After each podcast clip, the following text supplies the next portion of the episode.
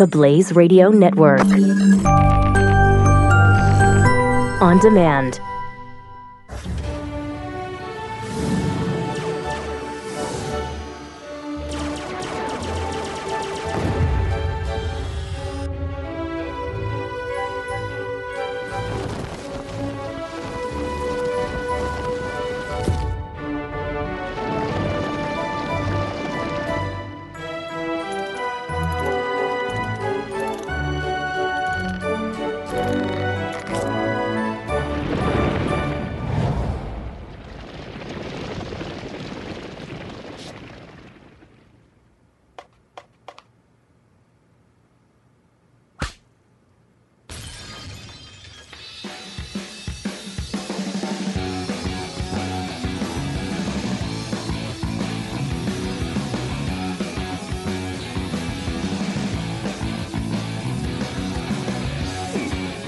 Is uh, Pat and Stu. Yep. Triple eight seven two seven back. along That's our with- phone number. All right. Hello. Along with um, No, there's nobody over there. no, I've been there. He. Uh, Oh, th- look, there he is. yeah. Okay. Yeah, yeah, he's upset at what we just said, isn't he? Yeah, sorry. I'm sorry about that, Jeffy. Shut up. Shut up, stupid. Don't even say anything. Don't even. Uh, Okay, your mic's I said off. shut your up. mic's off. Okay. Uh, there you go. That's our Jeffy for the day. Why? Because Jeffy didn't bother to show up to work. Didn't today. actually well, come he to came work. in and then he left, right? Yeah. He was sick. Uh, that's his claim. A lot of people asking which disease is winning today, which I thought was uh, was It's gonorrhea today. Is it gonorrhea? Yeah. Gonorrhea get when gonorrhea gets Uh. the upper hand, he will occasionally miss a, a day or two. Yeah. um, because there's a constant civil I mean, there. Don't on. get me wrong. There's still an underlying herpes simplex 19 or whatever. Oh, herpes won't be held back for Uh, long. no. Uh, and we know chlamydia will eventually ally with, with as uh, well as syphilis. Yeah, syphilis. I it kind of stays, Does. um, but it will eventually Yeah. beat back gonorrhea enough. So there's again the equilibrium returns, and Jeffy can come back into work. Yeah. Um, but we're But very. that's, that's uh, not the case today, so that's why he's not here. You know what we're saying, Jeffy, with all your diseases and such, right? Uh, Are you? uh, You know what I'm saying, right, Jeffy? Right? Right? There, there it is. Uh, yeah, I know. You're very, you're very.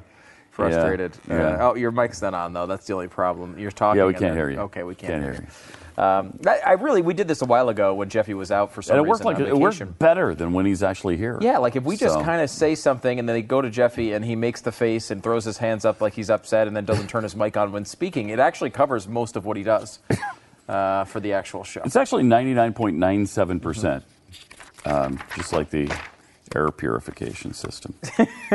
So uh, it looks like Obamacare is going to stay with us forever, and I'm really excited about that. Uh, Mike Lee and uh, Jerry Moran came out last night and said, "Look, um, hey, we have a uh, problem here.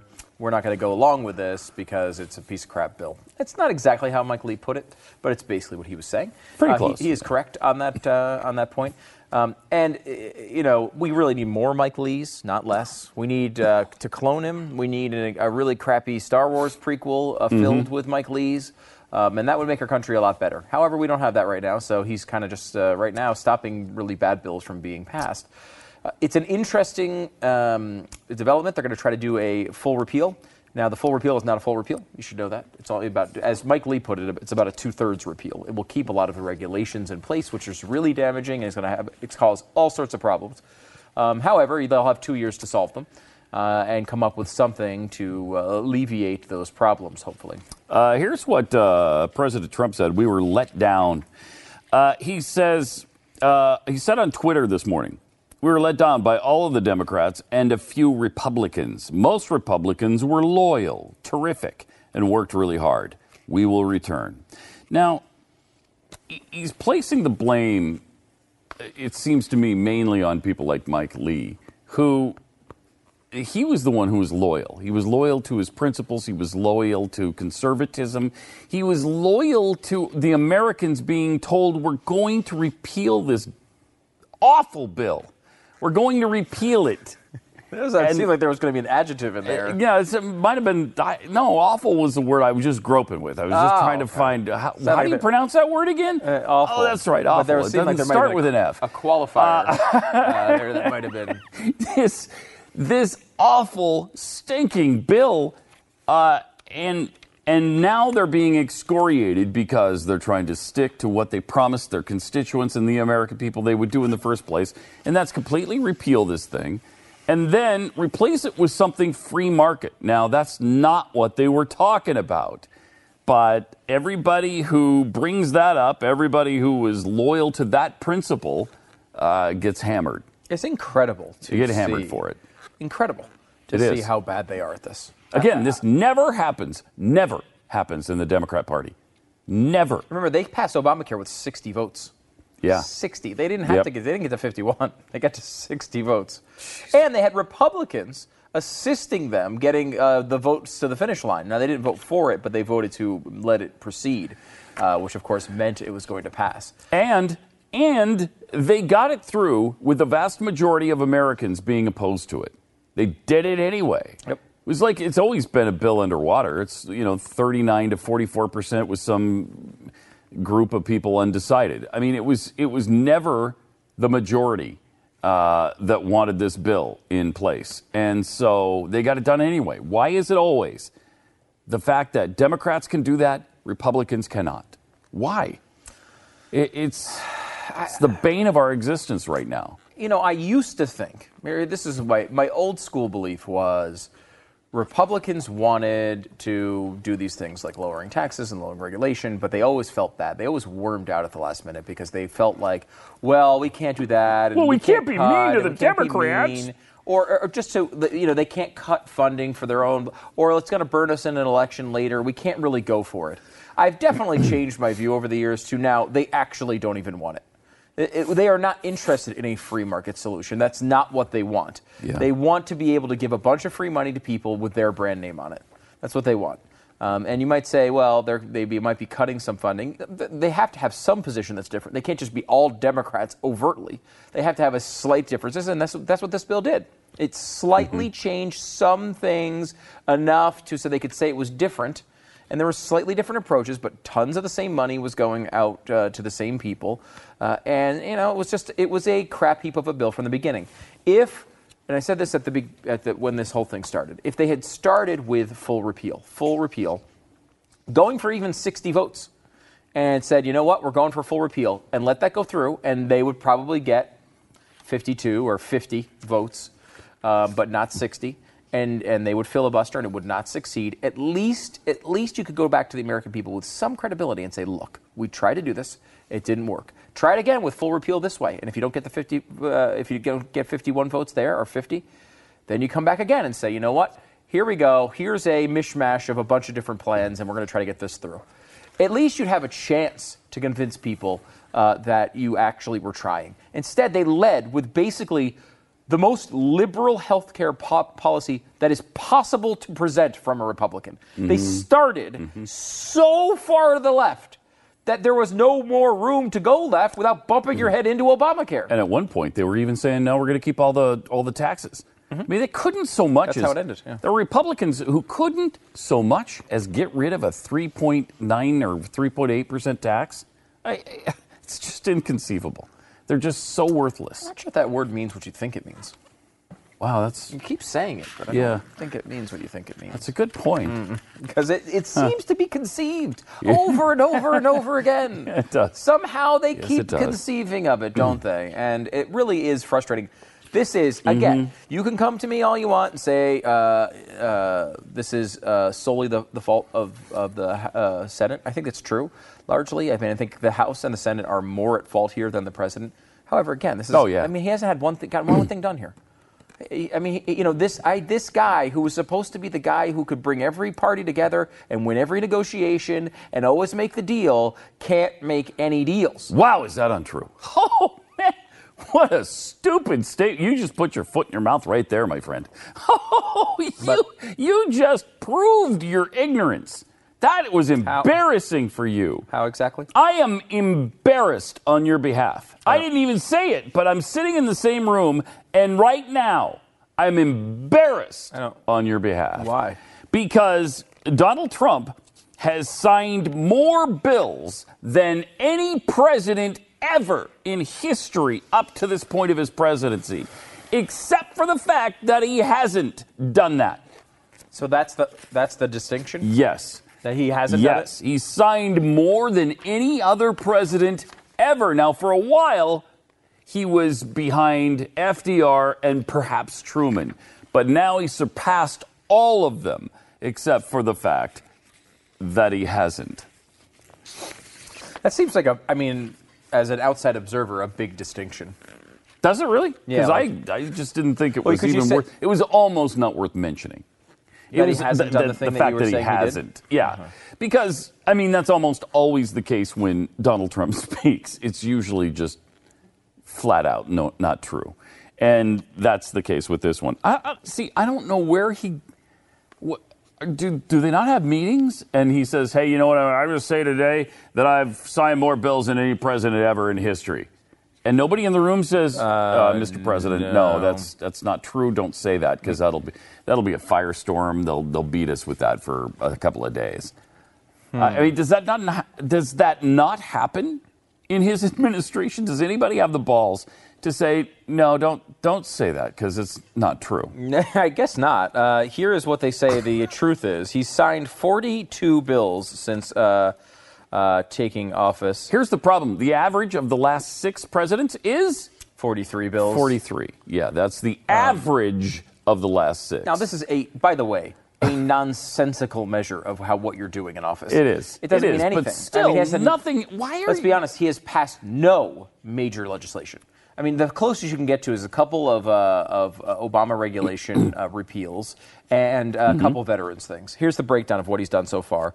He said 15 bills he signed reversing Obama regulations. This is a, now, now this I, I actually think is a positive thing they've done. I'm not trying to demean it all that much. It's just not major stuff. But what there is a uh, the Congressional Review Act, right? That's the name of it, where they can go in and repeal some of the things that Obama basically did in the last minute, um, to be, so that you know we don't have uh, presidents like you know who are incentivized to wait to the last second where they can't be held accountable and then just dump a bunch of reg- regulations. So there's an a- ability for um, the next. Uh, president and Congress to come in and repeal some of those things because they were in control. They were able to do that, and they did that 15 times. So that's 15 out of the 42. I would say those are legitimate and accomplishments, but mm-hmm. you know, not major legislation. Right. 14 ceremonial and routine lawmaking. So nothing. ceremonial? Basically nothing. Come 14 of them are nothing. Five bureaucratic tweaks, which are largely nothing. Four space and science bills. And four veterans bills. In the veterans bills, you can find some stuff in there. And a partridge in a pear tree. He got that done too. He put one partridge in a pear tree. In one singular? Yeah. Pear tree, he didn't cut it up and divide No. it under. Okay, good. Um, by the way, Carter signed 70 bills. Um, Bill Clinton signed 50. Um, Obama was right around there, 39. George Bush only 20. So there you go. Um, but I mean, again, I- I don't know where he's getting his information. Obama signed uh, t- uh, 39 bills, which is basically the, you know right right with Trump. However, one of them was an 800 billion dollar stimulus plan. Like this is, you know, he was able Mm-hmm. That to was get his, big. his big legislation through that he wanted to start with. Trump has not. I mean, Trump has had two two cracks at healthcare now. And again, like I'm not blaming him on healthcare. To be perfectly honest, he has absolutely no interest in what's in that bill. So you cannot blame Donald Trump for the failure of healthcare because he would sign anything they put on his desk. Anything. Increase taxes, lower taxes. Increase coverage, lower coverage. He would sign anything in there with a couple of minor distinctions that he's claimed before, but I bet would reverse if he needed to. He doesn't care. So uh, that is a, a point in his favor on this. Mm-hmm. He has absolutely no interest whatsoever, which is in any of these bills. So you can't blame him for its failure. You can blame Congress. They did not bring a bill that people could they, they could pass, and it's because you bottom, your bottom line is you have you have like three or four constitutionalists, three or four socialists, and a bunch of establishment people that vote for everything. So again, and most of them don't care what's in the bill. So it comes down to can you appease the three or four constitutionalists and the three or four, uh, you know, Democrats without losing uh, half of them? And the answer to that is almost always no. And It's very difficult to do, and I, you know, I, I, I'm not saying it's easy, but it is an amazing amount of incompetence. And I will say, if you voted for the 2015 repeal bill and you're not voting for it today, you should be thrown out of office immediately.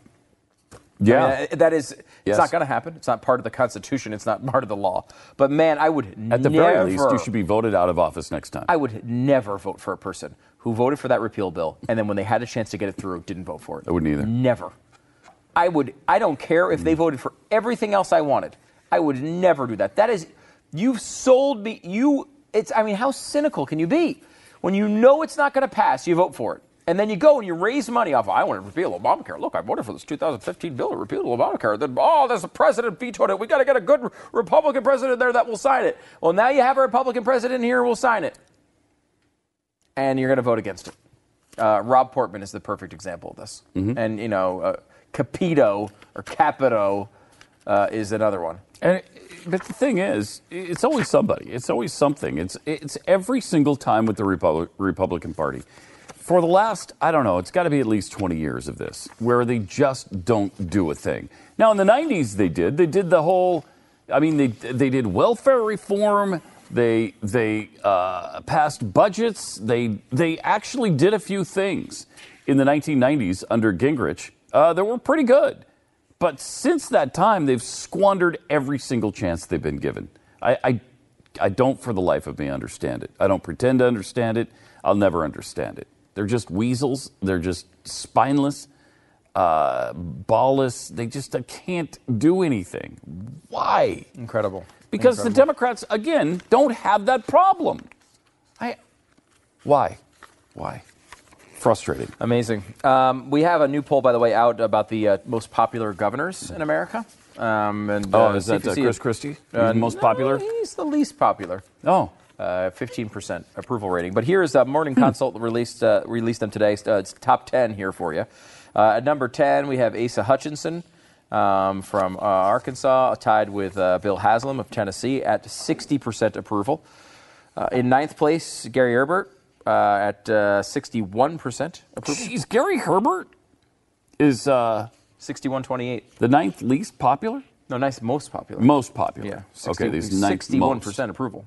Pretty Oh, good. yeah, that's good. Yeah, yeah. Um, number eight from Vermont, uh, oddly a Republican, Phil Scott, uh, at uh, 62%. Uh, number seven from Nevada, Brian Sandoval, another Republican. Uh, number six uh, from Alabama, Kay Ivey, at 64% approval rating, uh, another Republican. Mm-hmm. Uh, number five is Dennis Daugaard uh, from South Dakota, 65% approval, another Republican. Number four from North Dakota, Doug Burgum. He's at 66%. That's uh, another Republican. Number three is Matt Mead from Wyoming. Uh, he's uh, 67%. Uh, by the way, another Republican. Number two, Larry Hogan from Maryland at 68%. Oh, you've, you, Um, you, but you, there you got a Republican. Yeah, he's a Republican. I should Yeah. point- Did I not point that Okay. out? Yeah, he's no. a Republican. Okay. And then number one now, certainly the number one, is a big time Democrat. He's from Massachusetts, so a big time Democrat. Uh, he except of that course, he's a uh, Republican. Charlie Baker. Um, Republican. Wow, they're- Republican. The isn't whole that weird? the whole that top 10. Massachusetts has a Republican governor 71% approval, by the way. and 71% approval rating. Mm-hmm. Uh, Mitt Romney, obviously, in Massachusetts, was a Republican governor. They had a couple of Democrats in between, but it's interesting that a lot of these hugely liberal states, like Vermont and Massachusetts, have elected Republican governors, and they're popular. Huh. Stunning, isn't it? Um, it's weird. I, I guess. I, I mean, you know, I don't know obviously uh, every in and out of these local uh, sort of states and, and, and the ins and outs of everything there, but uh, it does seem like that approach, generally speaking, is what the American people want. And it's you know, it'd be nice if uh, maybe I don't know people at the national level made those same types of decisions, lowering taxes, lowering regulation, making it easier for businesses to hire people, things like that. Tend to do pretty well with the American people. So Um, every single one of the top 10 were Republican. Yeah. Now, the only thing that's a little misleading about that is uh, that there's a lot more Republican governors than there are Democrats. Right, Uh, but that but it's tells I- you something as well. Yeah, it's kind of a you know there's a chicken and egg situation going on there uh, that you might uh, pick up on. But uh, I think was it 34 Republican governors now. I mean, it's really it's a lot. Uh, so there's not that many Democrats to pick from. Um, so that is a, a minor issue for the the Democrats. And I, you know, look, there's a lot of these people in here that would not be. Uh, I would not be. I would not think were particularly conservative uh, in approach. I'm sure if you go to Vermont and Maryland, you don't have hardcore Ted Cruz type uh, Republicans. But No, I mean, look, that's are, understandable in those states. there are there is room for that. I mean, like you know, as much as I don't like uh, Susan Collins as a senator, and she's going to be voting against uh, Obamacare repeal, but at least she was consistent, and she also voted against it in 2015. When you're in Maine, that's kind of what you get. You know, you'll be lucky to get a Susan Collins in Maine because people in Maine are Democrats, and they picked a basically a, dem- a moderate Democrat to be their senator, who occasionally votes with Republicans. And you know that's kind of a win, I guess, in, in Maine. Uh, it makes no sense to have these people who are weasels in these states where you could have Ted Cruz's all over the place, you could have Mike Lee's all over the place, you could have Rand Paul's all over the place, and instead we have these establishment figures that do nothing but uh, you know continue these terrible policies that have been going on for a long time. And we've seen it with Obamacare. The one upside, if you want to look for one, rumor is that they think they, uh, there's a good chance that tax reform gets done because of the failure of Obamacare. They will be so desperate to have any sort of accomplishment, they will make sure this gets done. Do I believe that? No. Of course I don't. And maybe they will get something done, but it'll probably suck. It'll probably increase taxes for everyone. Probably will. Um, well, at- least everybody over seventy-five thousand dollars will get a tax increase because they're all wealthy. $7,500. and under seventy-five, it will leave it at the same. If you make ten thousand or less, we'll give you a little break. We'll go from ten to nine percent. So good luck with that. I mean, that's the kind of crap you'll get. So I- I I'm, no I'm not hope. terribly optimistic. Nope.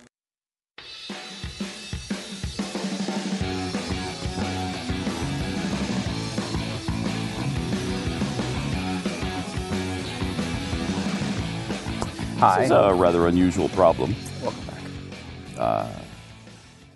for uh, a major, one of the largest, maybe the largest company in the world. Yeah, Took it? out a little ad. And there's a little problem with it. Uh, Well, there's an issue with the ad. Yeah, yeah, a I little mean, bit. I don't think we should cover that on a show. We're on a national television show. You don't cover when an ad happens to have an, an issue. Well, it was a pretty serious issue. Okay. Uh, the there- price marked down too low or too no, high? Sometimes the prices It was kind of the description of the product. Oh, wasn't Uh, like false advertising type of thing. No, well, I, I, you could say it's false advertising. Okay. But it was also a, a rather incendiary word Okay. to describe a color. All right. The hair product in question was described as the N word brown, Oh. uh, which is somewhat problematic, I'm yeah. thinking. Yeah. On Walmart's uh, website. How does that happen? It's net durable, stretchy, weaving, net weaving cap wig cap, size M, N word brown. Okay. Stunningly, uh, Walmart uh, did not get into a boardroom meeting. You know, you know, we should call it N-word brown. Um, that's not the explanation you're going to get if that's what you're expecting. Is that not a color in, in uh, the Crayola crayons? I'm pretty sure box? that's not in Crayola's box. Yeah. Okay. Um, they say they were ve- are very sorry and appalled that this third-party seller listed their item with this description on our online Ah, marketplace. the old third party seller excuse. Well, but it seems to be actually Yes, true. I'm sure it is. Um, it has been removed. We're investigating, and then so the the company that actually makes this uh, product. Uh, said uh, it was not them who listed it either. It was an unauthorized third-party seller, so it was neither the company nor Walmart. Now, there's only two real ex- explanations for that. The one I just told you, which is uh, you know some third-party person doing a prank or trying to get a rise or make a news story out of something, and then the other one is a disgr- disgruntled employee who is trying to get the company in trouble. There's never a case in which Walmart's like, you know what? Let's just put a, let's just put a racial slur as the description. I think people will really enjoy it. Uh, that's I not really that doesn't happen. it. That does not occur. Uh, no, I don't think it does. Uh, you don't get to be the biggest company in the world by No. doing things like that. But I mean, that's what you, that's what they want you to believe. I think by these stories about it, it's like, well, Walmart is racist. No, Here's another indication of how evil Walmart is. No, it's not that. I've got a son-in-law who b- really believes that. And, Really? Yeah, he'll bring it up every once in a while. Yeah, like Walmart. Uh, Walmart is responsible for that. For really for, For what, low like pri- lower prices? Poverty. oh, poverty. Yeah. hmm It's an- Poverty. it's amazing. I, I always, I'm always amazed by people who seem incredibly sensible on most issues, and then just have that one quirky, weird issue that you're like, how do you believe that? Mm-hmm. Yeah. How does that? How does that enter into? you? And there's, it's, it's so passionate. Adamant and passionate about Yeah, it. Too. yeah. Will not go to Walmart. Now my daughter does. Oh, she, she goes. She doesn't care. Uh, but boy, he won't go into a Walmart, so it's kind of interesting. Um, I just went to a Walmart uh, on, I guess it was Sunday. Yeah, I think it was Sunday, and I loaded up with four bags of delicious goodies for spoons. So let's see uh, which one. Oh. Asian uh, vegetables today, or I wanna- what do we have? No, I'm going to show. I'm going to show the cameras. Okay. Please don't. Don't. No. No. No. I'm going to show you. I'm going to show you. This is what this is what this legitimately says on my thing for spoons today. That's a taste testing of junk food product that we're supposed to have. Food for today, an apple. that is a- An apple? an apple. An apple. We're gonna. Uh, we've tasted apples before. I have four bags. I don't know if this is a little joke. An apple. I- we'll not it be, better we will be. Not, we will not be taste testing an apple on this program. This better be like a third-party vendor, like the N-word situation. This better be some third-party vendor that got a hold of this. We, we, we, need, you need to we need to make some decisions. Yeah, we do. Mm-hmm. Yes, we do. More Pat and Stu coming up while we make this decision. on Who's going to continue to work for us?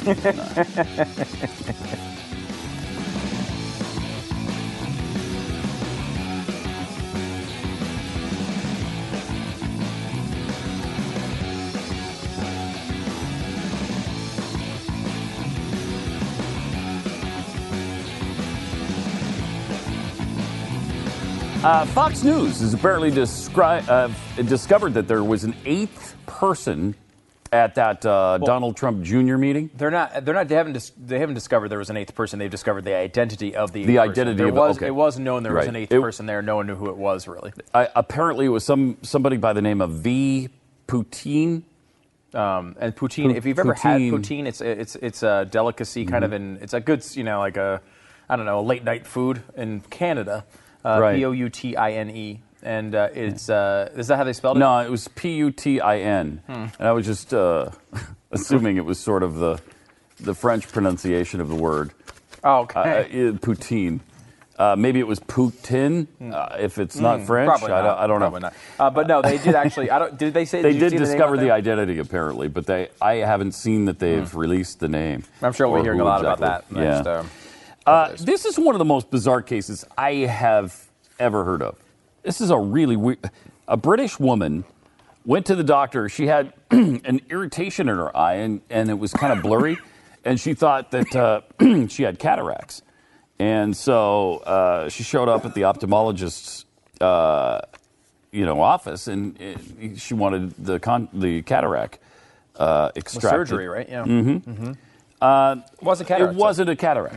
It was 27 contact lenses all piled up on top of each other.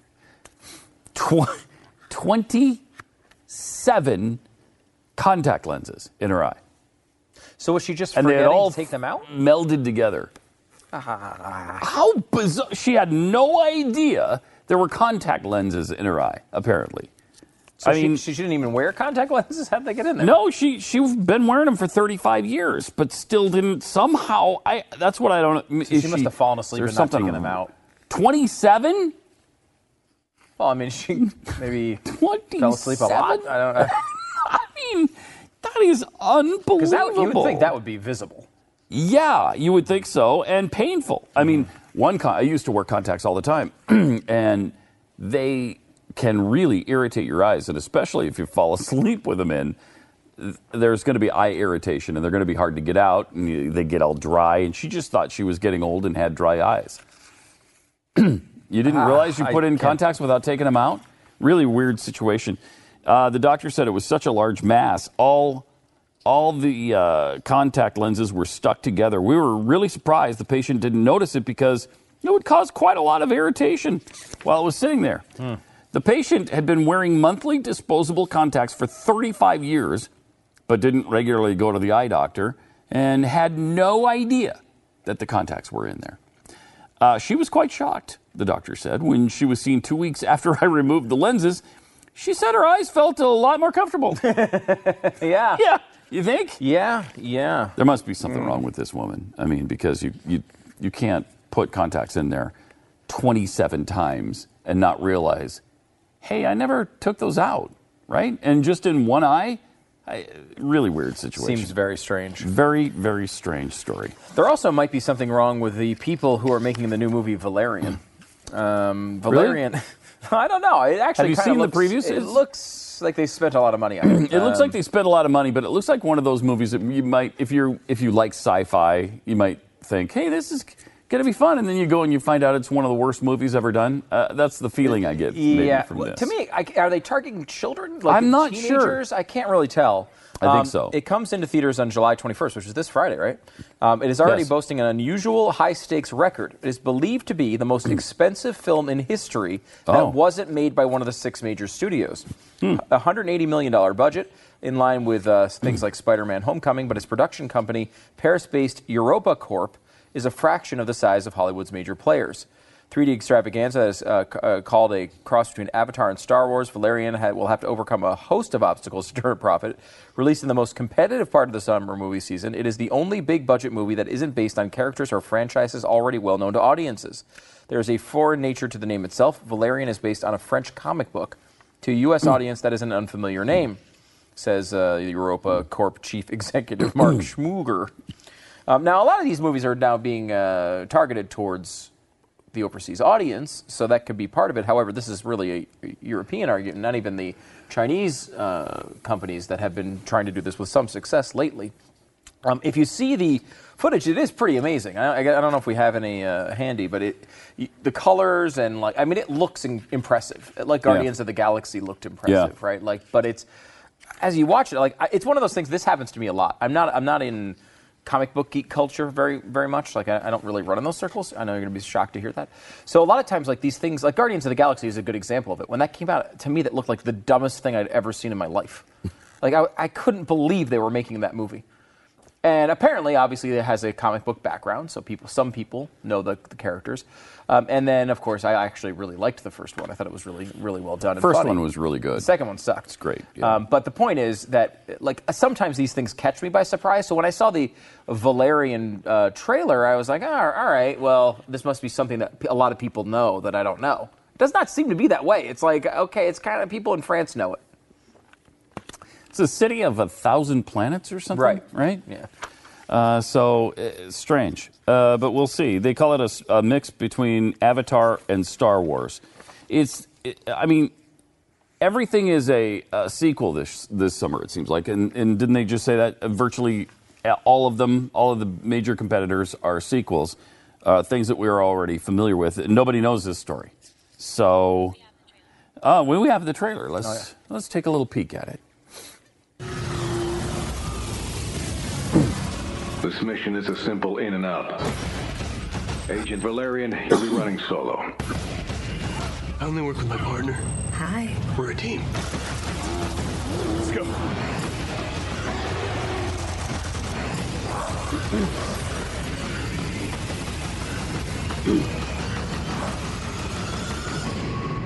You're running nearly 20 minutes late. Yeah, well, time flies when you're having fun.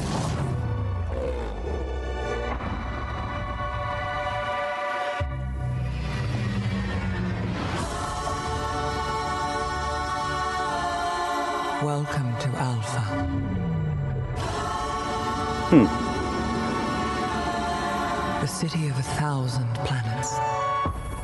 Where for hundreds of years, every species has shared their knowledge and their intelligence with each other. It's paradise. Amazing.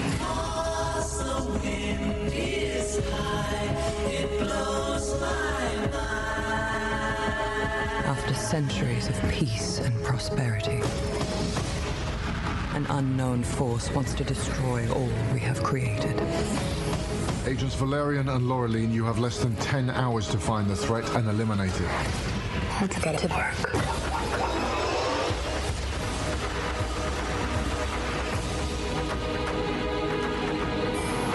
Hmm. From the makers of three other very disappointing movies. Yeah, yeah. So, Professional is after us. We need the two of you to be the guardians of our future.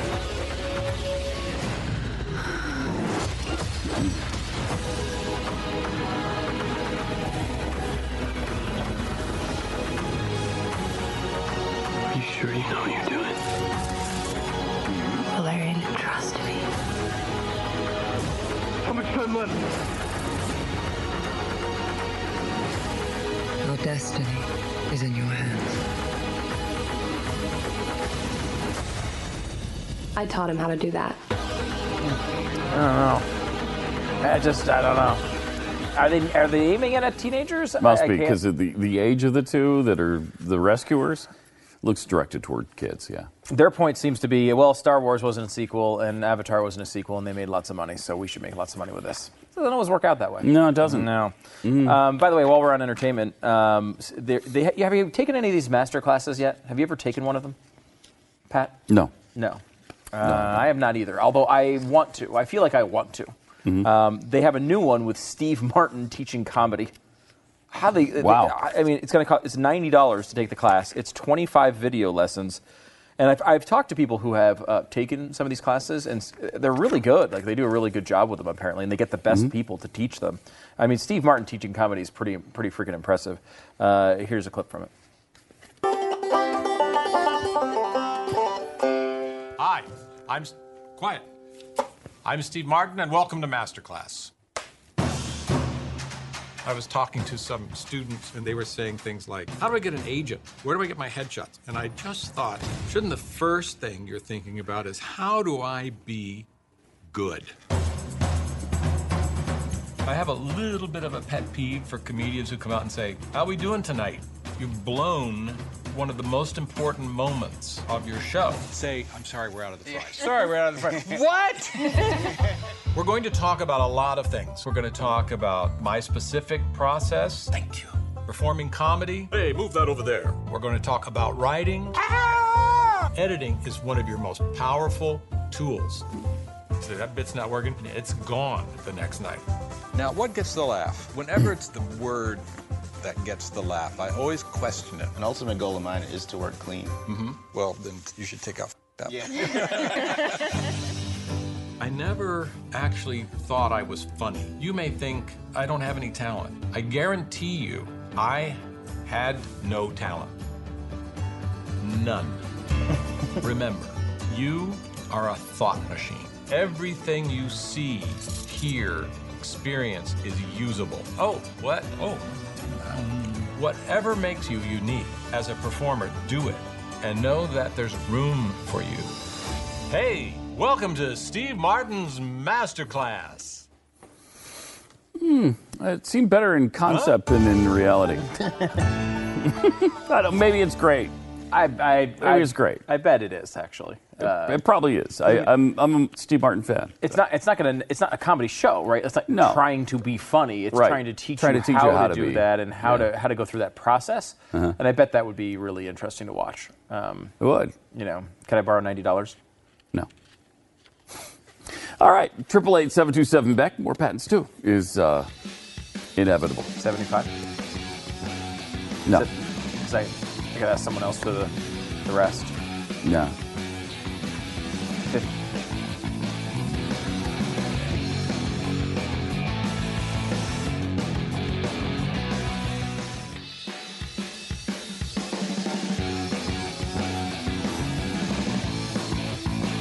are some stories that Jeffy found and felt like sharing with us so we don't have to talk anymore. Hmm. So Jeffy did send in uh, one Oh, there he is. one thing. I guess he did. Yeah. There's, yeah, his uh, mic's not on. His so mic's not on, so he we don't know what it was. it.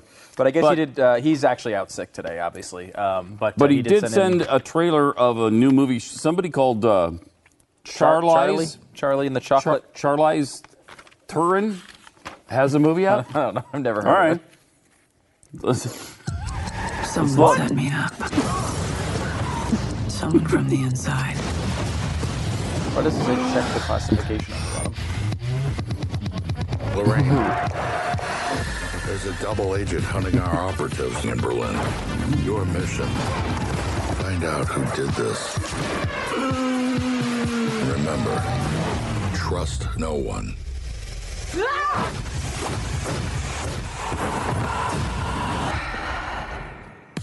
Your contact is David Percival. Ah! Well, what was your first impression?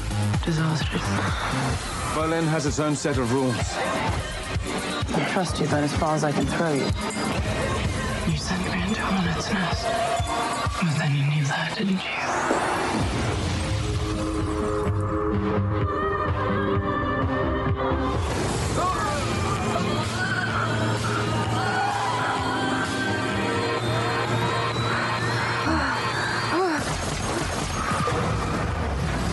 Fasten your seatbelt. The clock is ticking.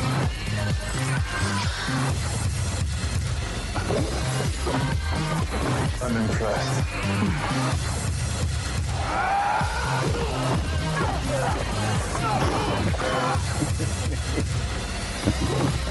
well, so this is going to be great. Really does look fantastic. It really does look fantastic. I will say that. And I will say this: we're going to beat this bit to death for at least two more weeks. And honestly, like we don't even bail in the middle of the trailer. The whole No. thing airs. Yeah. As I- it, the as whole thing- should. We maybe maybe we should get a new trailer though. Maybe we should work on that. Uh, well, it's possible. There may be some editing needed uh, to get it past the uh, Glenn Becky and uh, you know people who watch the show sometimes. Yeah. That might not be. But I mean, again, we're just supporting the arts. Uh, That's that's right. what we do here. That's Uh, right. You know, we uh, Well, and this arts new person. Charlize Theron, needs you know some sort of support, right, to get her career going. I mean, Ooh, you know what? If we want to play this other trailer, we should We play better it right get to it. Here it All is, uh, Darkest Hour. This is the one I wanted from yesterday. Watch this. All right. We must now select my successor, and it's only one man the opposition will accept. He stands for one thing, and one thing only himself.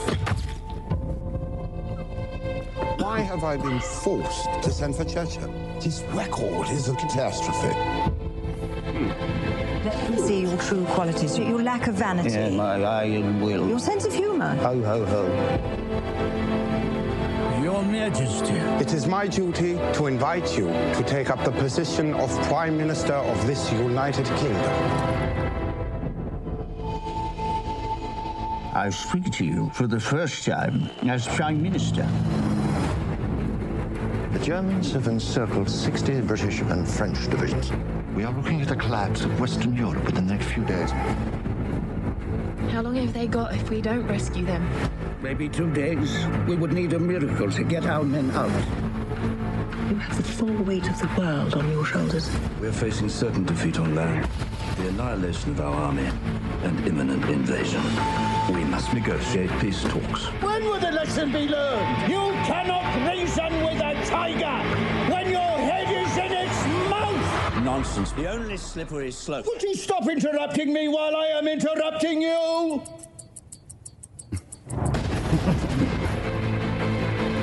we have before us many, many long months of struggle and suffering. Even though many old and famous states have fallen into the grip of the Nazi rule, we shall defend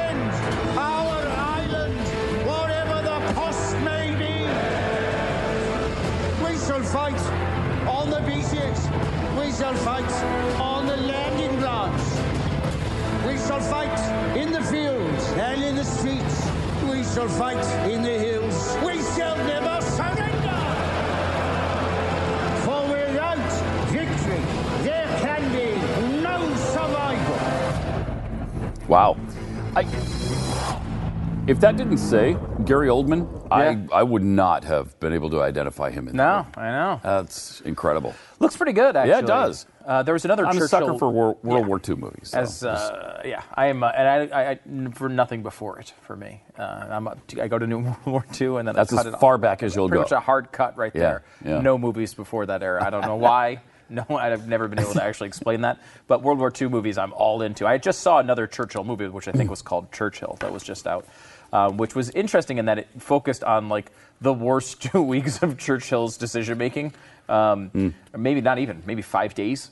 The whole movie was set in. It was it was good. It was well done, but it wasn't like it, you know that's that's the story I want to hear about Yeah. Churchill. I want to Yeah, hear that looks like a great uh, one. him doing that. Also, Dunkirk's supposed to be great, and that amazing. starts Friday, I think, right? And also uh, Atomic Blonde, Blonde, I guess is the name. Atomic I, Blonde? I don't understand. Oh, is that the Charlie's Char- movie? Charlie? Yeah, Charlie. Oh, okay. uh,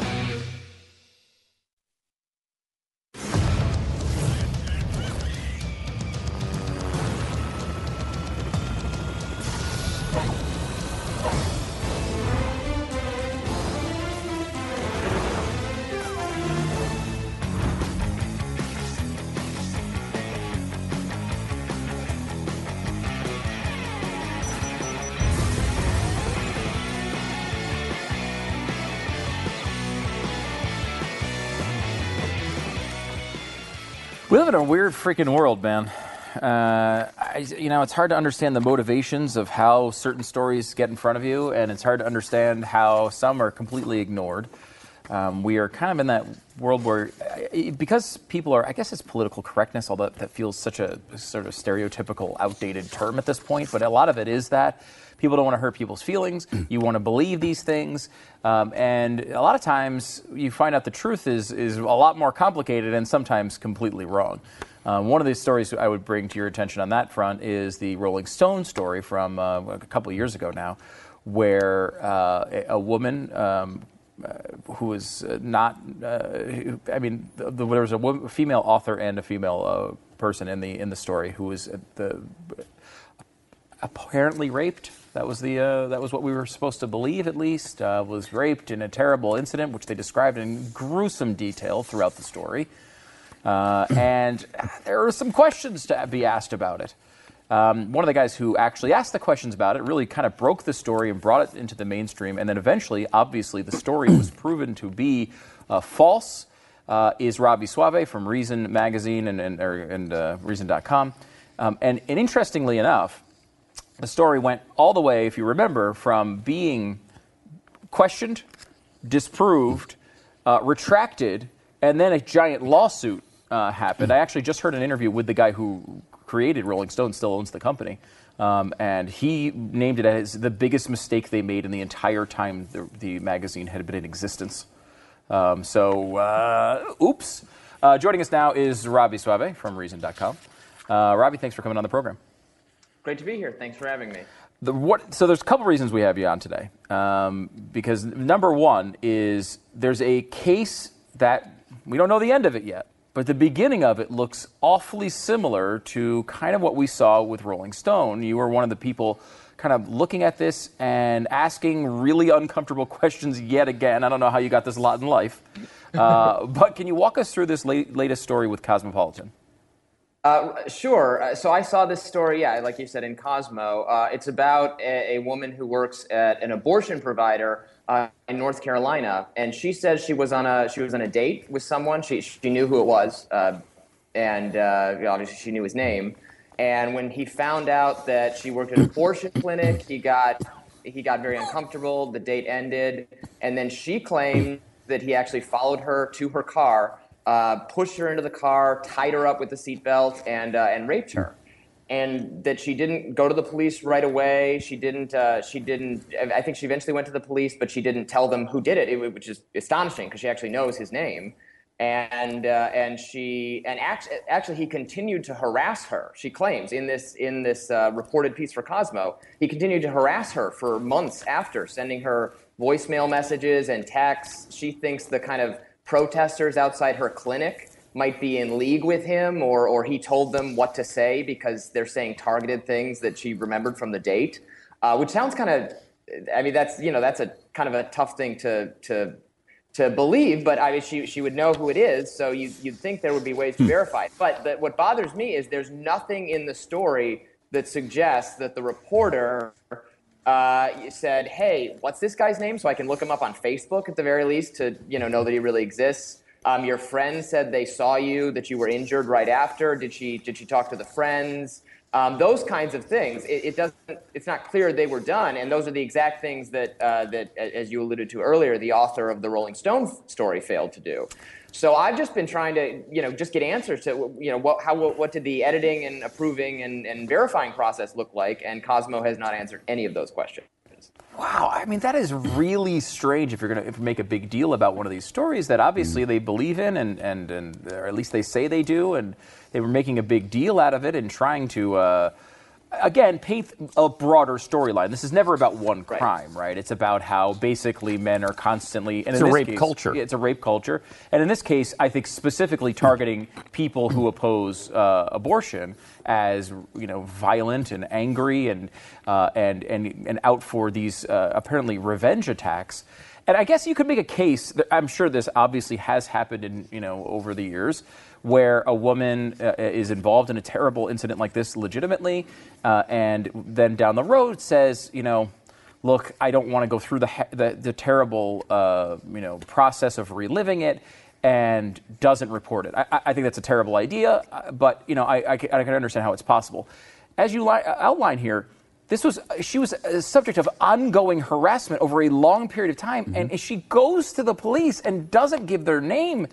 I mean, this does not seem like a plausible story, and obviously that's the best outcome here because then there wasn't an attack. Uh, I hope that's the way this turns out. But I mean, when, when you're talking about basic journalism questions, what are what's your recourse here? Can you? I mean, there's no way to force them to comment on it, but is it just trying to Right. draw attention to the story? Right. I mean, that's that's what I've been trying to do. I mean, I, I began by emailing uh, the author, and I, I try to be polite about it. I, you know, I, I- don't presume that that she's lying or that she or that she did a bad job. I just said, you know, it looks some of the proof that I think would be necessary here is missing from the story, but maybe you did that anyway, and it just didn't survive into the final version. Mhm. You know, did you did you learn the guy's name? I think that's you know so important. Even if you didn't contact him, right? Did you did you Google his name to make to see that this person exists? Uh, did you talk to the friends or her parents, or or did you listen to any of the harassing voicemail messages he apparently left her? Um, those kinds of questions. So she didn't answer those when I contacted her. I then contacted Cosmo to ask if that was done, and then I then I started you know tweeting at them slightly more aggressively. I, I still think politely, just to just to kind of get their attention, and uh, and they've said nothing. And, and you're right. There's nothing. I, I guess I, I can't I can't make them. Um, I, think it's important to note that the author of this story is a freelancer for Cosmo who appears to be an anti-abortion activist uh, which would make me, you know, if I was going to edit or run a story by someone who is very clearly an ideologue for this cause, I, I'd want to be extra careful that their narrative is at least being vetted uh, because they are going to be prone, just like the author of the Rolling Stone story, to believe this anyway because it fits what they think. And, and so you have to be additionally careful. And you know, I, I, don't know. Like like you said, I don't know if if you know maybe women who work at, a, at abortion clinics they are at, at higher risk of violence. That that could be true. I don't know. I don't think really the story establishes it very well, but it cites this as a central anecdote to prove that case. And this one, this looks kind of uh, sketchy at the very least, and certainly not uh, not proven or demonstrated. It's interesting because I think in some ways the Rolling Stone approach is is slightly more defensible, and that like you wouldn't want to. You could argue uh, we shouldn't contact this person uh, who is uh, charged with these crimes because we don't want to alert this woman.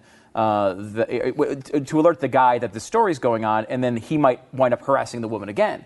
But when she's coming out publicly and allowing her picture to be in the story and her name to be printed, whoever this guy is, if this actually happened, is obviously going to know that she's talking to the media and she opens herself up to that anyway. So there's really not that much downside to going and talking to this guy.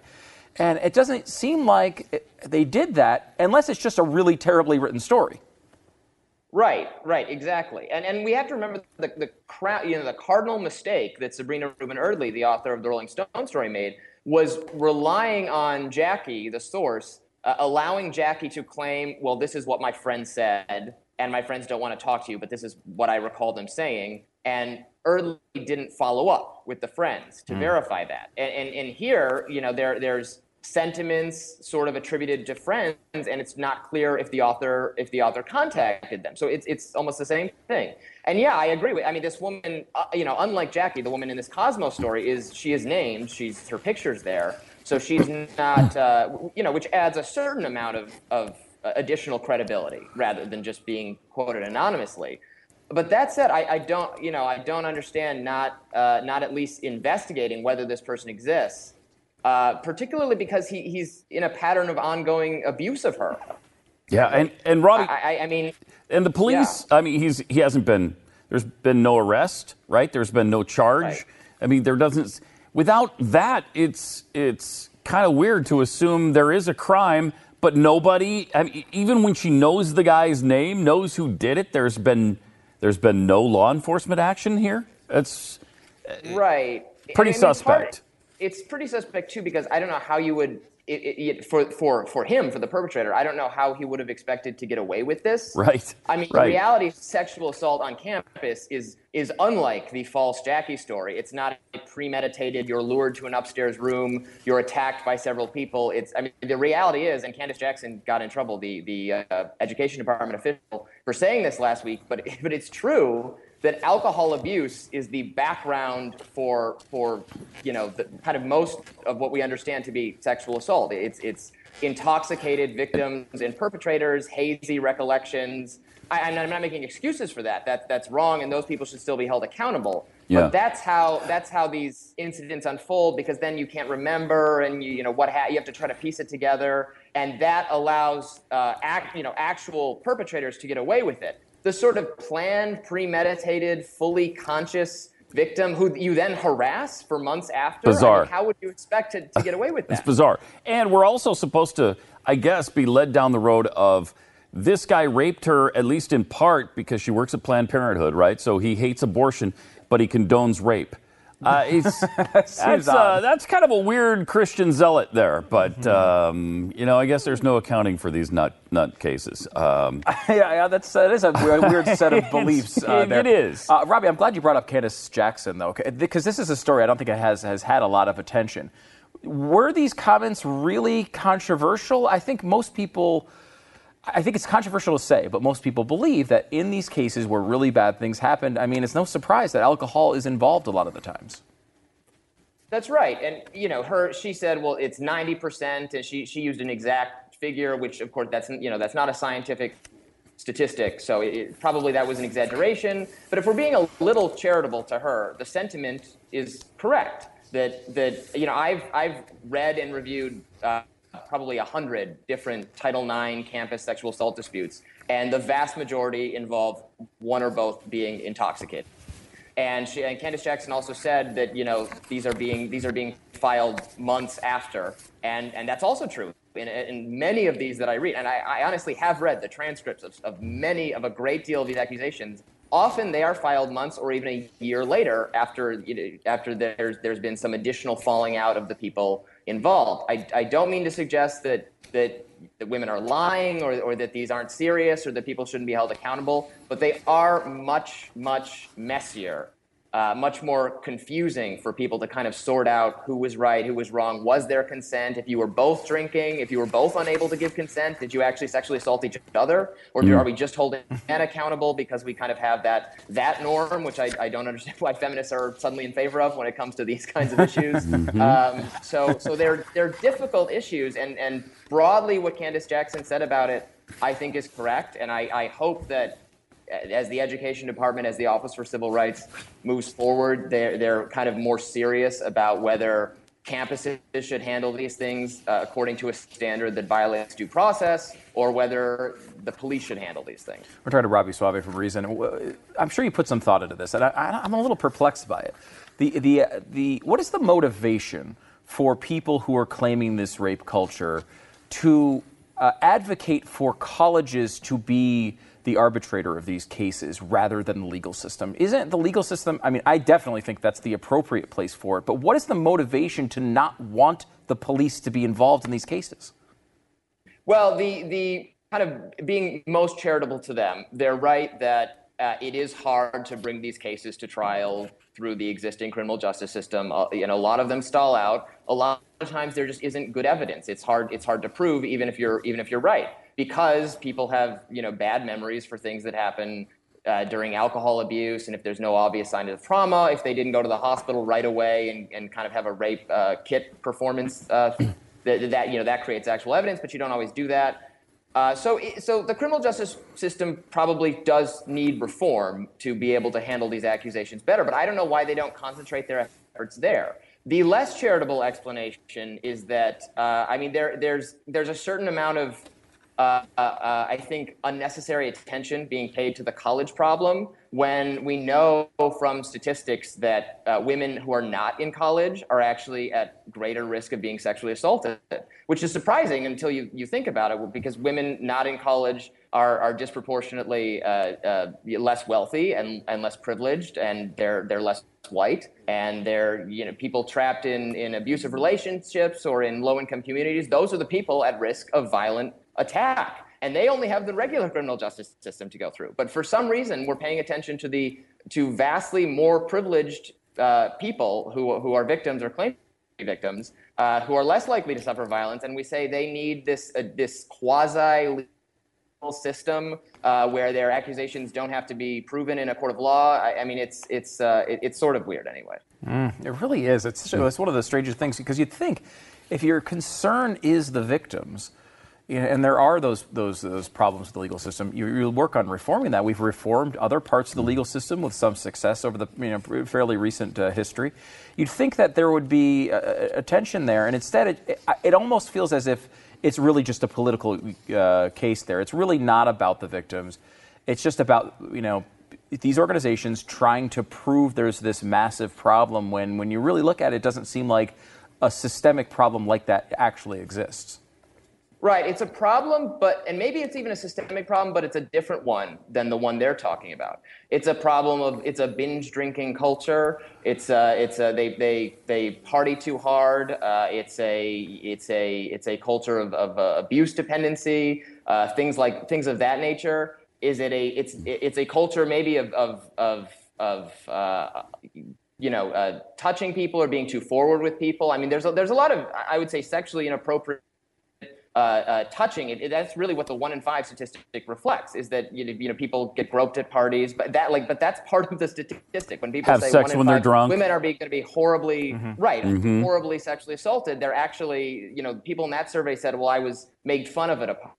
Like that person is reflected in that statistic, uh, which I- which I'm not saying is good. I'm not saying Right. we can't talk about ways to solve that. I'm just saying that's different than saying one in five women are going to be you know held down and forcibly raped at, at gunpoint or at fist point or something. Mm, amazing stuff, and it's just the stories that uh, the media actually does not seem to want to look at at all. And I'm glad you're drawing attention to them. And, and keep us updated if you hear from Cosmopolitan. I, I'd love to know if there's any way we can gr- draw attention to this because it, it definitely seems shady. Like this, the story does not seem right. I hope I you know. And I hope we're right on this. I hope that there is no attack because that's always the best outcome here. Um, but I, I don't, I don't know how you get your answers. I mean, you know, you feel like Rolling Stone, who is not exactly a, a super high level journalistic organization, um, it, it has a little bit more um, jur- journalistic credibility to actually answer your questions. I don't know that Cosmo is uh, normally used to this sort of inquiry, uh, but I'm, I'm, I'm very interested to see how it, uh, how it plays out. I, I appreciate you calling uh, calling attention to this. Uh, I'll uh, keep you updated. All right, Robby Soave from Reason.com. Thanks for coming on the program. That's a Thank weird you. one, man. Yeah, It's, uh, Yeah, it is. You know, these things keep happening, and, and it's like, and I guess you know, this is probably every media organization at some level feels this. Like, I'm sure there are times where you know, uh, uh, right-wing organizations um, they want to blame some left-winger, and it's easier to to put that in there without the same standard of proof. The same thing with left wing, you know, Rachel Maddow, it's a lot easier to, to blame Donald Trump for something than their own party. And I think this happens here was when you have invested in this narrative of rape culture that every guy wants to rape, rape, rape, rape, rape, rape all the time. You find these stories and you're just you're just willing to be like ah even if it's not true it's true. In that in that uh, interview with the Rolling Stone guy he said that the story was inaccurate but the narrative was true essentially like guys really are raping all the time, but we just happen to pick one that wasn't true. That was essentially his point. Pathetic. It's incredible. Yeah. Even after going through that. Triple eight seven two seven Beck. More Pat and Stu coming up. Oh, I love that show. Yeah, It's a good one. Been called the greatest show ever done. Is that the one where they keep featuring that trailer with ch- ch- uh, No, I don't think so. I don't remember Charity seeing Charity uh, Ther- Ther- Theron? I, not that I know of. I can't remember the name. We should.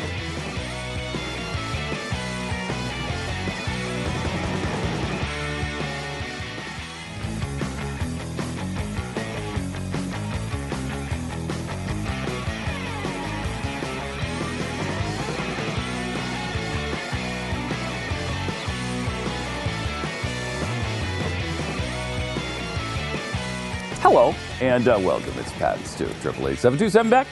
Just uh, lately, you've been trying to push down the truth teller that is Alex Jones, not not letting his voice be heard. I don't know. Is that a, am I just detecting that out of nowhere? Is that what's happening? Uh, it's not out of nowhere. I, I'm very afraid of his truth telling, that people will catch on to it and understand that, you know, being part of the CIA and their cover ups, uh, that he could shut us down.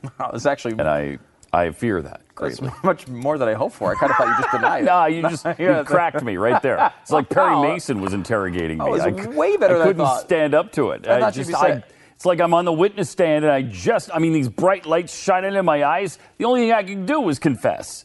I kind of thought you'd just say, actually, no, let's play the video. But all right, I'll say it now. No, let's play the video. the company store, the paradigm of absolute control. And that's why we're just out here doing simple things, pointing out that we're meant to be in nature and be natural. And this is where we find the source that God made to transcend the New World Order. that's why they want to try to keep us out of it. Is he actually naked there? I've had enough of these people. They're a bunch of Christian murderers scum. They're giant death factories keeping babies alive. You're selling their body parts. What? more do you need to know about these people? I go out face these scum.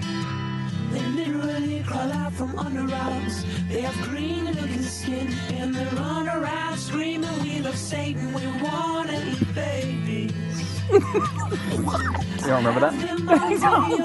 he has it on video. He has him on video. Wow.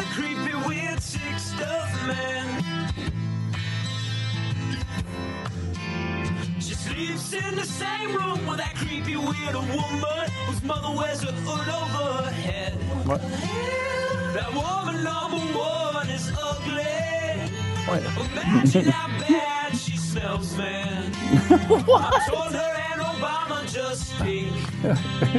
Obama and Hillary both smell like sulfur. Okay.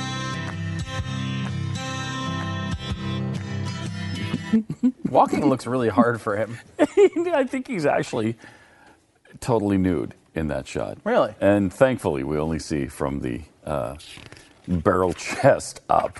Uh, you know, I, I want to see that whole thing. That is a fantastic job by whoever did that. Who, who are the guys that did that? I think it's that from that Super Deluxe. Yeah, site. Super Deluxe. yeah. Really They do- funny. they do a lot of Alex Jones They stuff. turned his actual words into the song and just sang it with a. It's nice. It's kind of soothing. Nice little acoustic guitar background. It was nice. It It's was actually good. the most soothing delivery of uh, eating babies that I've ever heard. Yeah, it was. Uh, Yeah, and is, uh, green people literally crawling out from under rocks and uh, screaming about Satan or whatever it was that they were screaming. Uh, it's very fascinating stuff. He's got video of this stuff. He has them on video. He's got him on video, on video. man. Um, I, and I, I didn't know that uh, both uh, Hillary's. Uh, what, uh, um, Who's I'm he? trying to think of her name. The you know the wife of uh, Huma Abedin. yeah, Huma Abedin and Barack Obama uh, both smell uh, like sulfur. I, I didn't realize that. Well, he's Um, told. He's been told that. He's been told He hasn't actually that they sniffed stink, them that they himself, smell bad. Uh, but he has been told they smell like sulfur. Hmm. Okay. It's interesting. There's nothing we can do about that. Um, you know, it's funny. I, if I heard this story on uh, Alex Jones's program, I would uh, I would probably not believe it. However, China is apparently um, working about working on uh, armies of super soldiers um, and engineering hypermuscular super dogs. I want to see the picture of this super muscular uh, super dog because y- you can't believe it when you see the, the, the photo of it. And I don't, I don't know, maybe we don't have the photo. Okay, that would have been an important part of that story, but uh, we don't have it. but it is. I think they look like it looks like Alex Jones as a dog. It's a big barrel-chested uh, doggy. Although a little more muscular. Yeah, much more muscular. Yeah, Um, so- I, I- that, I think a lot of the footage you see of Alex Jones. I mean, he looks. Yes, he, does he look like a flabby, Like a doughboy? You know, uh, late fifties. Uh, you know, grandfather. Yes. However, uh, a lot of those pictures, they don't tell you this, uh, were taken before he took uh, male vitality formula, um, which uh, can, uh, from what I understand, uh, really turn your life around. Yeah, but can I get some of those? I mean, if it works so well for him, can I get them? Uh, you know what? You can. I In can. fact, if apparently you can, you can get them through his website, Uh, Which he- is- he sells them. Does he really? I know it's surprising. Wow, that is- It's almost like he's actually motivated by selling the pills. No. And some- and some- no, but you know that's not true. No, I mean, look, he's a truth You know teller. that's not he's true. a truth teller. He's, Um, he absolutely is. I actually do believe he thinks of himself that way. Uh, I think he. Oh, yeah. I- He does. While he, yeah, will he scam his audience to sell pills? Sure. I mean, that, but that's a side effect to uh, to what he really believes, which I think he really does believe uh, in every conspiracy theory known to man. Well, and here's another one that he can share. Uh, your smart speaker is listening and recording you. Oh my gosh. So put that in your pipe and smoke it, okay? You're a I- little Alexa? does that mean like Alexa? Yeah, that's a picture there. A little and Alexa Google uh, Home? Google Home. Which one do you have? Uh, we have Alexa. Yeah, so do we. Rarely, rarely use it. Do- Really? yeah. Do you use yours? Yeah, you know, a decent amount. I use it because I really like it as a speaker. It's actually a nice stereo speaker. So when you when we listen to music, instead of you know, that's that's Yeah. where the music that's where we listen to Does it. it get really loud? Yeah, the, this it? one does. So Do you have this one? Uh, no, I do not. Do you have the, the dot or the the dot is the really small one, like almost It's not flat? super small, but it's it's smaller than that. Okay. It's kind of flat and round. Okay, yeah, because there there's three versions of it. There's basically small, medium, large. That's the I large must have one in that medium, picture. yeah. Um, I have I have one of each basically at this point. Do you? Um, and so the small one is, is not a great speaker, but it's you know it'll, it'll it, I have one up in my office here. Is the medium one better than The medium one is is nice. Pretty good. it's portable. You can so it's, you charge it, and you can just take it off, and it's wireless. Yeah. Um, which is kind of a nice little feature. Um, and you can just you know you, can- you can charge it. That one though, you have to press a button on to actually get it to work. And then there's another one, uh, the the big the big boy, um, which is nice. I, I actually really like them. I keep thinking about getting the Google Google Home one because that seemed to work better when we tested it. Oh, you tested them side by side one day, did Yeah. you? Yeah, I don't think I was here that day. Oh, okay. Um, uh, but uh, I guess uh, we uh, this is uh, from PJ Media has a story on this. We've become accustomed to being tracked by Google in exchange for Google providing us driving directions. We probably ignore the fact that tracking occurs even when we're not navigating. We also allow other apps to track us as well. Yelp tracks us to be able to offer Yeah. better selections, restaurants nearby, and Facebook tracks us to provide more relevant postings. Yes. Um, you know, uh, the same thing happens with uh, like you know your w- Waze. Do you use Waze at all? The um, the traffic uh, navigation. I have app? I've never used it. It's, on my phone though. It's awesome. I mean, it's Is better. it? It's so much better than the normal navigation because it's all Really? crowdsourced. Yeah, because the, if you have Waze and you're driving and then you slow down to traffic to 20 miles an hour, Waze knows it, and so everyone else coming behind you, they route those people around the traffic. Wow. So when there's someone in front of you on the same road and there's, there's traffic ahead, they'll they'll have you get off and route you around the traffic, and they'll put you through these side roads and everything else. It really works really well. Uh, Waze is a really nice product, but again, it's because these products They're can work really you. well when you give them a lot of information, like for Yeah. example, your exact speed, your exact location, um, and where you're going. Um, so, uh, and I think that's true. We've kind of traded our privacy uh, on that front individually with companies, not with the government, but individually with companies to make our lives a little bit better. I mean, it is true that it's nice when you're somewhere and you're like, oh, I want to get something to eat, and you can search restaurants and find 10 restaurants within a mile of your, wherever you are. I mean, that's a nice feature. Um, but the question is, is it too much? Smart speakers are being marketed to us as a great convenience, just as tracking was convenient for navigation. These devices are almost magical. They're easy to use, save us time, and provide us with e- useful information. They're incredibly useful devices, providing answers and help throughout the day. But there is a potential for abuse because that microphone is turned on and listening all the time. Manufacturers can, can collect audio uh, recordings at their whim and do with them whatever they choose. Up to now, we've trusted Amazon, much like we trusted Google with our private inf- information, but that may change. Uh, the Verge is saying that Amazon is beginning to allow third party developers to gain access to the audio recordings that come from their Alexa devices. Amazon has justified this as a way to attract more developers to create skills for Echo Wow. um, and to keep them working uh, on competitors' uh, products. Amazon told The Verge when you use a skill, we provide the developer the information they need to process your request. We do not share customer identifiable information with third party skills without the customer's consent. We do not share audio recordings with developers. Well, we may have really created a beast here. I mean, yeah, but, when, but we- I- I don't have to press a button to find the weather. I just have to say, what's the weather? right. Alexa, what's the weather? That's true. And then they, she true. tells me the weather. And it's, yes, uh, Because normally I would have to go on my phone and like press the weather app to see that, but now that's I don't really have to do hard. that. I just, I right? just say it. Yeah, that's really hard. So, So you're right. It's worth giving up our security for uh, a little bit of I convenience. to, while we're on You're this. I wanted to tell you: Do we need a constitution? Do we need it? I mean, is that something we is required? I mean, we could always just go like. I mean, what are would be you? Are you saying you don't trust your government? no, I I Right. do. Okay, then no, we don't need one. If you trust your government, Thank God. right? You trust. You can trust Google. You can trust Amazon, even though they're selling to third-party vendors now.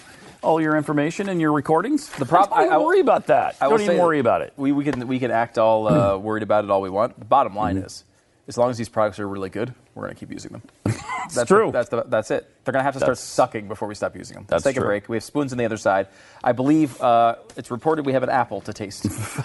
so we'll try I can't even imagine what that must taste like. So is that I- an apple? Is that like a Uh, Vegetable? Is it a- I, a cracker? I don't even know what category it falls into because I've never heard of an apple.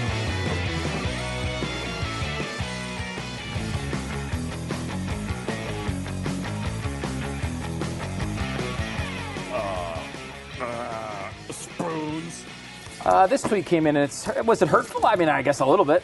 I have a theory that your producers are sabotaging spoons, possibly as requested by your wives. Wow, are, are they kind of saying or implying a little bit there that we're fat pigs? Well, they're, they're saying that we're um, overweight. I think is what they're trying Yeah. to say. Uh, So we have today an apple. That's a very because strong possibility, though. There it is, uh, an apple. Here's the- here's the apple. they're saying we're fat, so we should eat an apple.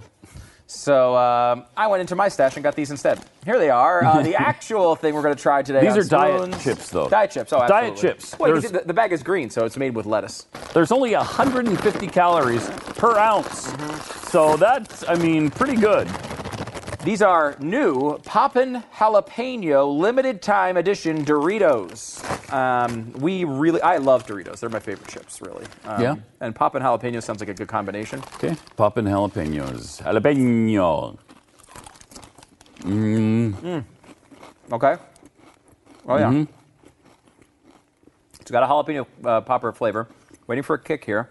A little bit of a bite. Very small. It's Mhm. not a huge bite. I would say. But they, these never have, you know, a really big spicy bite. Try not to crunch in your ears too much. But they're good. Mm. They're good. They're cheesy. Nice and crispy and cheesy and a little jalapeno-y. If I make a little comparison uh, as an expert on this particular topic, uh, the uh, jalapeno Cheetos have a similar sort of vibe. Where there's a little hit, you can taste the jalapeno. There's not a huge kick. The fire is inaccurate there. Yeah, no, it's not. It's not super hot. They're not fiery. Just a little spice. I could stand them to be quite a bit fiery. Yes, and and, and uh, Quite they're a good bit though. more. I mean, they're good. They're Doritos. Yeah, they are good. Um, so I would give these uh, a 13 on a 1 to 18 scale. I'll give them a 14. I like them. I I'd eat a bunch on a road trip, you know? Oh yeah, or today. Or, or right now.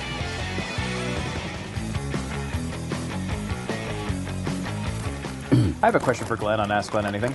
Do you? What's his favorite kind of Doritos? I'm, gonna, I'm actually going to raise this up to a 15. I'm going to match your rating. Are you? 14 to 15. It was it, they're they're freaking good. Uh, we are having a, sh- a series of shows called Ask Glenn Anything, and you can ask him whatever you want, even about Doritos. Let's see if that's asked here. Okay.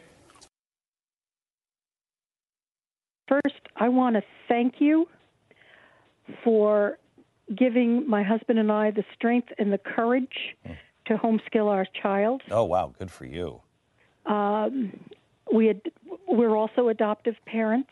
Wow. We were handed this little boy when he was just about four years of age, and I was told, uh, "You're getting a very highly functioning zucchini. Don't spe- expect too much of him. You're, you two are very smart.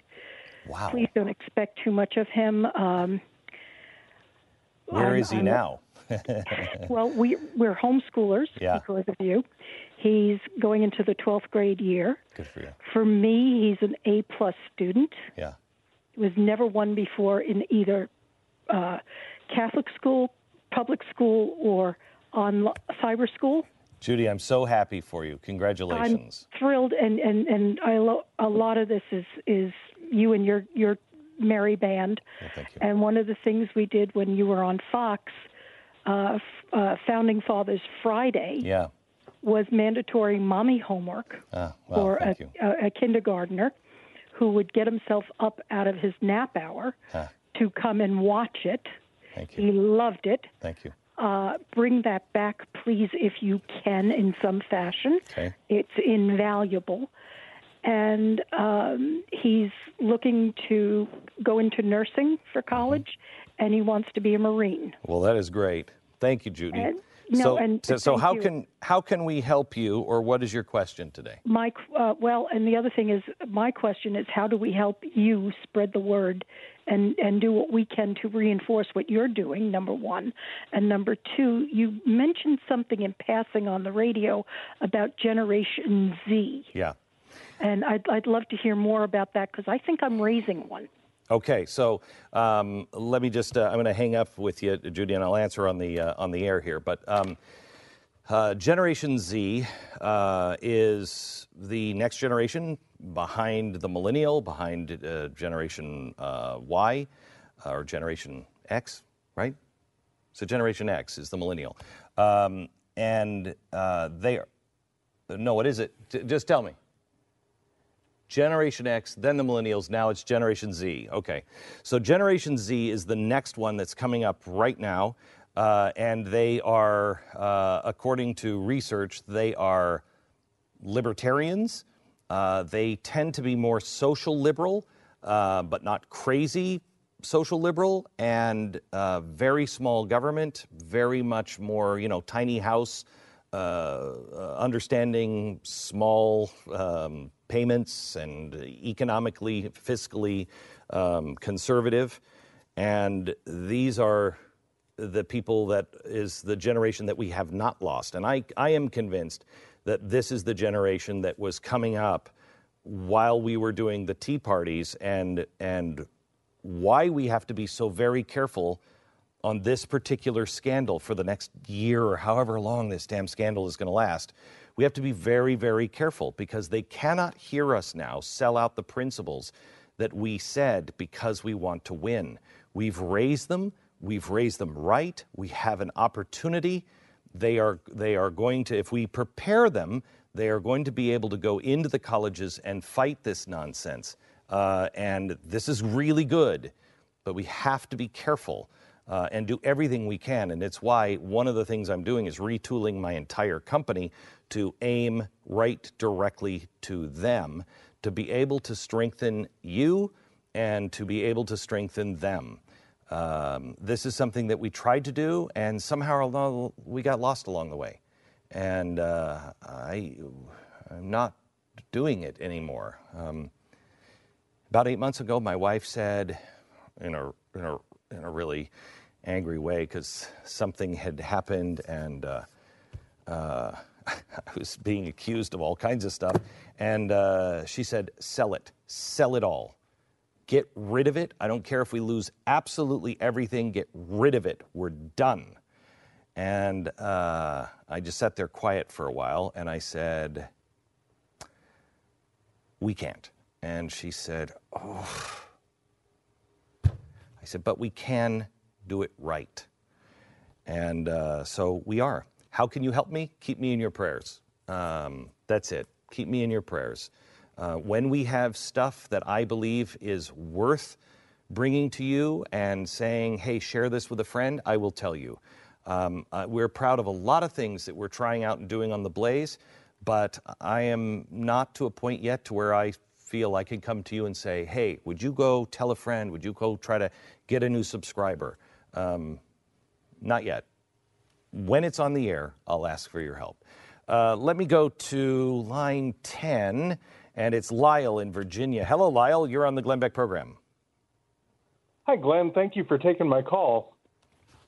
You're welcome. Uh, I wanted to ask you, and I'll get right to the well. Let me say I've been a Blaze subscriber since the beginning. Thank you. And listened to you on the radio since well before that. So I really do appreciate everything that you do. Thank you. But I wanted to ask you point blank. Uh, sometimes I feel that you get frustrated by the fact that you aren't having enough of an impact.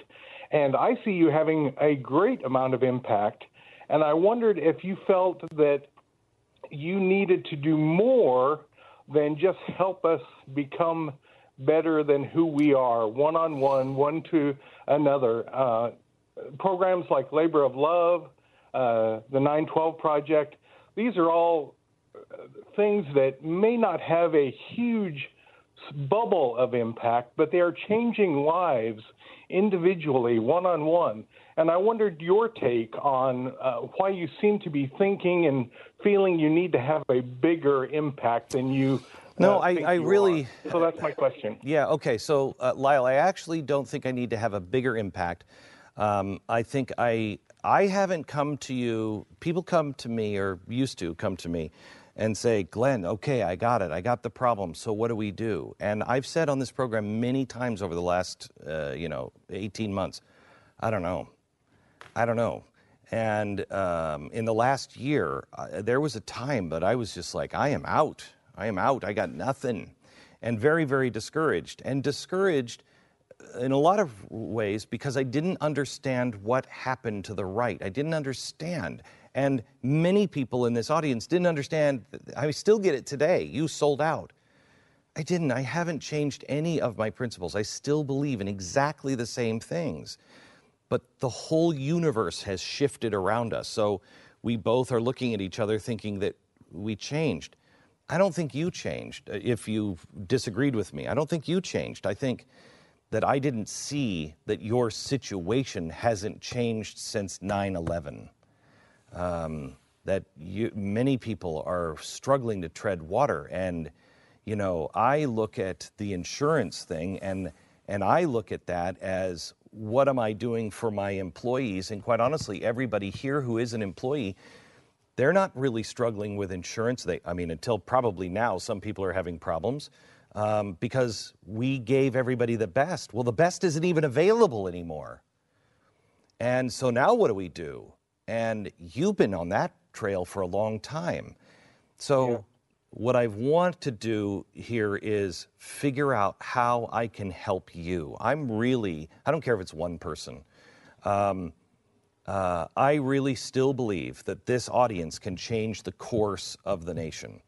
Uh, and I need to help you calm the chaos in your own life. I mean, I'm right now, things on my chalkboard in my office are no more stories about how bad health insurance is. Blaze, if you want to write stories on health insurance, if you want to say that things are so bad in Ohio that there's only one option, okay, good. Who's doing something for the people in Ohio that our listeners who are stuck in that situation they can they can have they have some sense of hope and help. We don't need to point it out anymore. And um, go ahead. Let me add. Uh, I agree with you completely.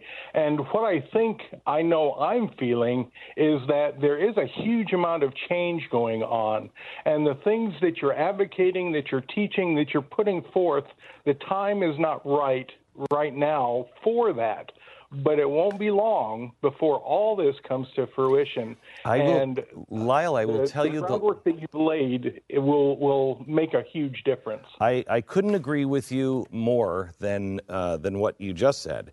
And here's the thing: we, uh, I remember going to Birmingham and standing backstage and saying, none of this is going to make sense to people. And I remember marching and people saying, Why are we marching together? And why are you wanting people to lock arms? And why are you doing all this? And I said, Because the time is coming really soon where we're going to turn on one another. And I, in that speech, I talked about don't go over the cliff with the rest of humanity. There are going to be people who will tell you, go this way. Don't. You'll know, you know right now what's right. And very soon, you're going to be confused. I didn't even know what that meant, but look what happened. And I really, truly believe that the things that we're doing right now, the time might not be right. I think it is. I think, I think it is. Um, and maybe not for the general, but for this audience, it is right now. And we can make a, a huge difference. Imagine if no one was standing up and saying, stop, stop, stop, don't do what Bill Clinton and the Democrats did. Don't, don't do it. Don't get into the fight. Don't um, defend. Don't um, tear apart. Don't. Just leave it alone. Speak reason and talk about where we should be going, how we can, and speak words of empathy. I understand why you feel this way. If no one is doing that, show me the end game. It just keeps going and going and going until what? Until what? We have to train right now. And the great thing is, um, no one ever lives up to, nobody ever rises to the occasion. It doesn't happen. Nobody suddenly rises to the occasion. The reason why we haven't found a George Washington is because no one had the training to be George Washington. We got to train them. We have to train ourselves. We will rise to the level of our education. We will rise to the level of our preparedness. We will not rise to the level of our expectations. we will rise right to where we have prepared ourselves to go. I've prepared myself to stand firm and not move, no matter what. There was not one time, and I know this will make a lot of people very angry with me, and I'm sorry, um, but there wasn't. There hasn't been one time that I have had a serious conversation in the last two years of, okay, guys, this is really getting tough, and we're really starting to really hurt with sponsors or money or subscribers or something like that. Not one time. We know what we know. What I don't know is how to present it to people necessarily, and that's what I'm trying to learn. But I know what is true, and so do you. So do you. And um, when we prepare ourselves to stand, we will flip things.